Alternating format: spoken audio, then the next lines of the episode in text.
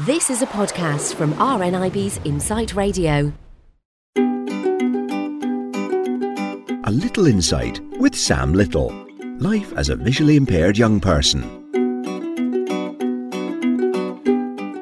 So I had to reset my cryometer this week. I was quite chuffed that I had managed the whole winter without an incident or having a woe is me moment. However, on one of my lunchtime runs with my father, I had a bit of an accident. Not his fault, to be fair. He did tell me, come over to the right, don't run that way. But you know where you're just kind of in a zone and you hear it? You hear what that person has said, but it doesn't compute.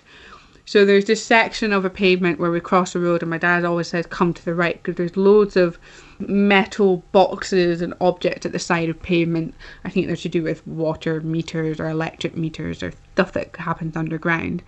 So I'm running along and Dad's like, come over to the right, and I didn't come over to the right. I sort of drifted to the left, as I sometimes do, and it was one of those slow motion moments, but was over before it even happened. And I ran into this silver box at the side of the pavement and impaled my thigh onto the top of it. Oh my gosh, it was so painful.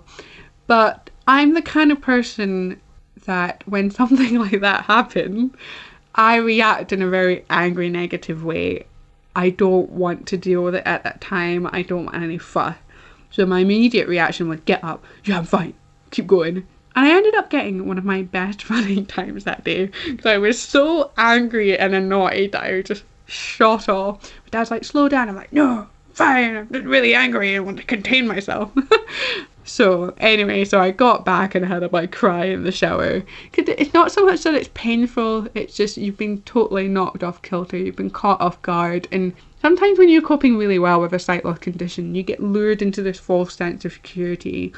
You don't forget that you're sight impaired, it's impossible to forget, but you adapt so well and you get so used to everything just happening without any incident that when something does happen, it's a massive slap in the reality face.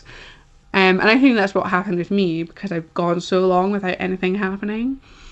Not to mention it, the bruise I got is so impressive. It's probably like a good 10 by 10 centimetres wide, and it looks a bit like Africa, and it all horrific shades of green, purple and red.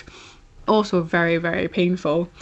And I have to admit that for the next couple of days I was a bit kind of ooh about it, and it wasn't so much the fact that I'd fallen over and bruised my leg. I went out running the next day, which is the best thing you can do, because then otherwise you put it off and you put it off, and now every time I run past that metal box I give it the finger and swear at it, like, you won't get me again. But it just took a few days to kind of reset and think, right, well, you've gone this long without an accident. I know I will never run into that object again, because I'm so conscious of it every time we come to that part of our route.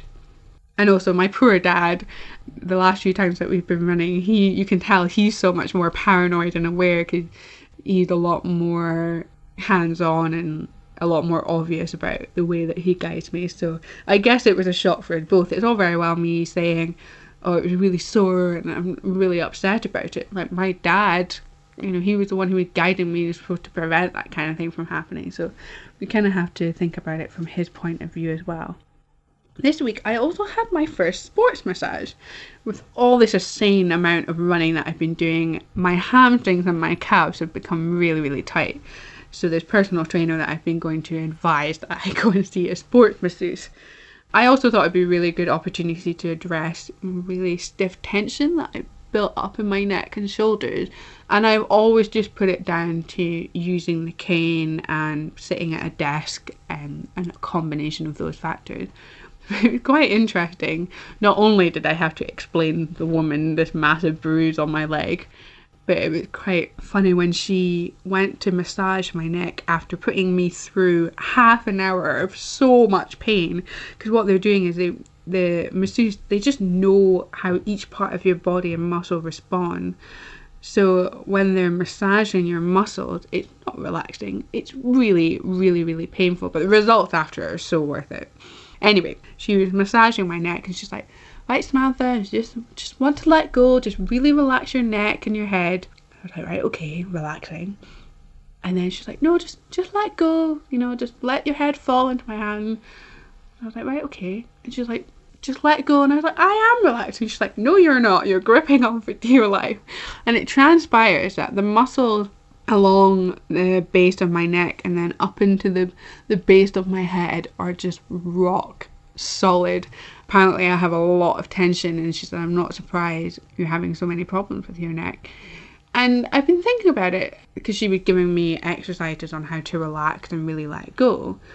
And with having this sight loss condition that I have, I'm probably on edge all the time. Subconsciously, I'm just really, really tense, because you never know when you're going to bump into something or something's going to come into your view that you're not expecting.